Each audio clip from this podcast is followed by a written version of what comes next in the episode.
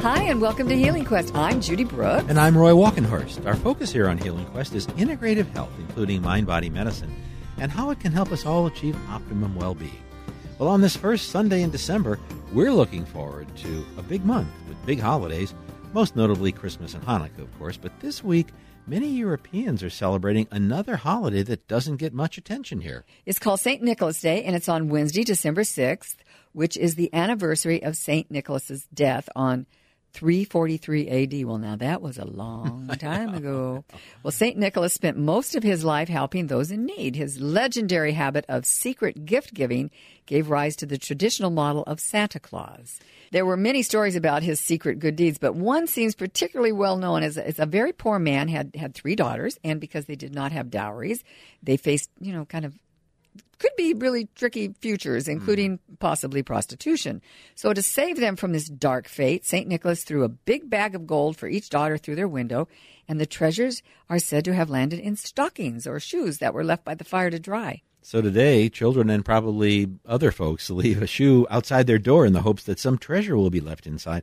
And in some countries, it's believed that St. Nicholas arrives in November and spends weeks traveling through the countryside uh, finding out if children have been good, better than an elf on a shelf, I guess. uh, obviously, you want to keep an eye on your shoes and stockings this week, just in case St. Nicholas hears we're talking about him and makes a secret trip to Northern California. But this is also the week when the Christmas markets open up in many parts of Europe. And then now they're usually in the town square offering food, drink, and seasonal items from open air stalls. And one of the most wonderful memories I think that Judy and I have of Christmas was when we were in Salzburg years ago at the opening of their Christmas market. Oh my gosh, it was so beautiful. First of all, Salzburg is very picturesque, mm-hmm. and they had little stalls all over and warm mugs full of, of mm. delicious drinks. And and the thing that really got us was we started to hear bells. The square was in front of this beautiful church. Yes, it was. And what happened was we all, it got really quiet and sort of looked at the front of the church, and it, it was amazingly quiet because in the distance, you know, you could hear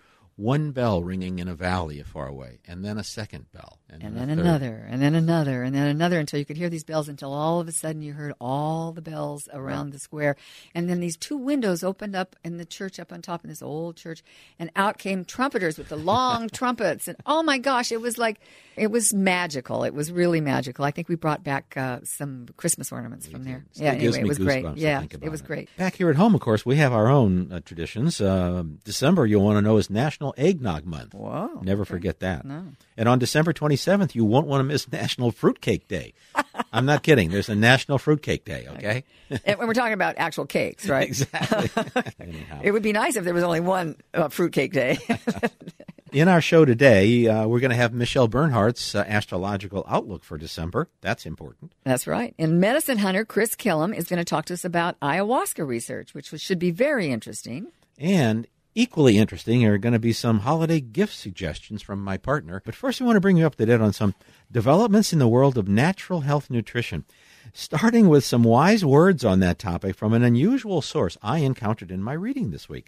Now, here's what this source had to say. I'm glad to see people are waking up to what they're putting into their bodies. You're either going to invest your time and money in living a healthy lifestyle, or are you going to invest your time and money in going to doctors and taking medications? It's never too late to change. Wise words indeed, and wait until you hear where they came from. Punk rock pioneer John Joseph McGowan. I, I of course know know John's work.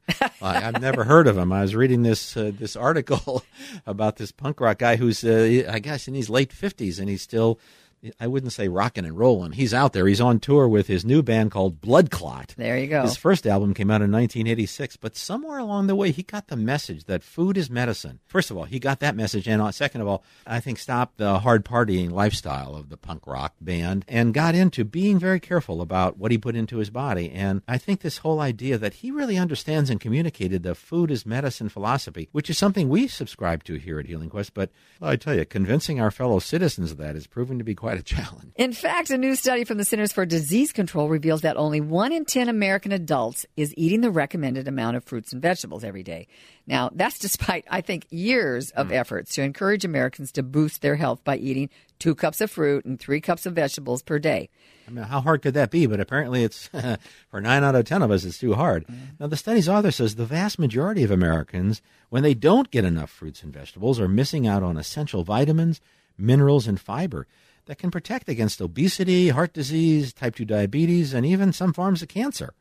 Where was that study done? The study was based on data from all 50 states. The study's author says we need to identify and address the barriers to fruit and vegetable consumption, including what many shoppers perceive as the high cost of those healthy foods. Well, coincidentally, researchers at Tufts University have just released a study showing that changing just seven food prices could save an estimated 23,000 lives a year.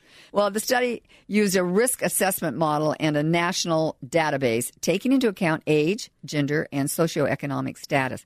The focus was on what would happen if healthy foods like fruits and vegetables were made less expensive and unhealthy foods like processed meat and sugar drinks were made more expensive. Well, when all the number crunching was done, the bottom line projection was that these changes would prevent 23,000 deaths a year, mostly from heart disease and diabetes.